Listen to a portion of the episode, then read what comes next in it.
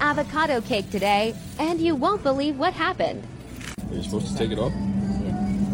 I'll tell you what color it is inside. Man, that's a lot, babe. There's so much. oil, babe. I thought that's how it goes. huh? Which one's bacon powder? The pistachios next. Hey, please be prepared.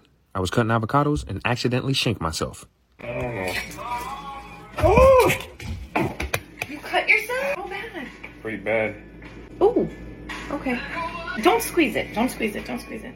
Are you okay, baby? Okay. Okay. let's see. Do you know how many people cut themselves? I'm not gonna do it again.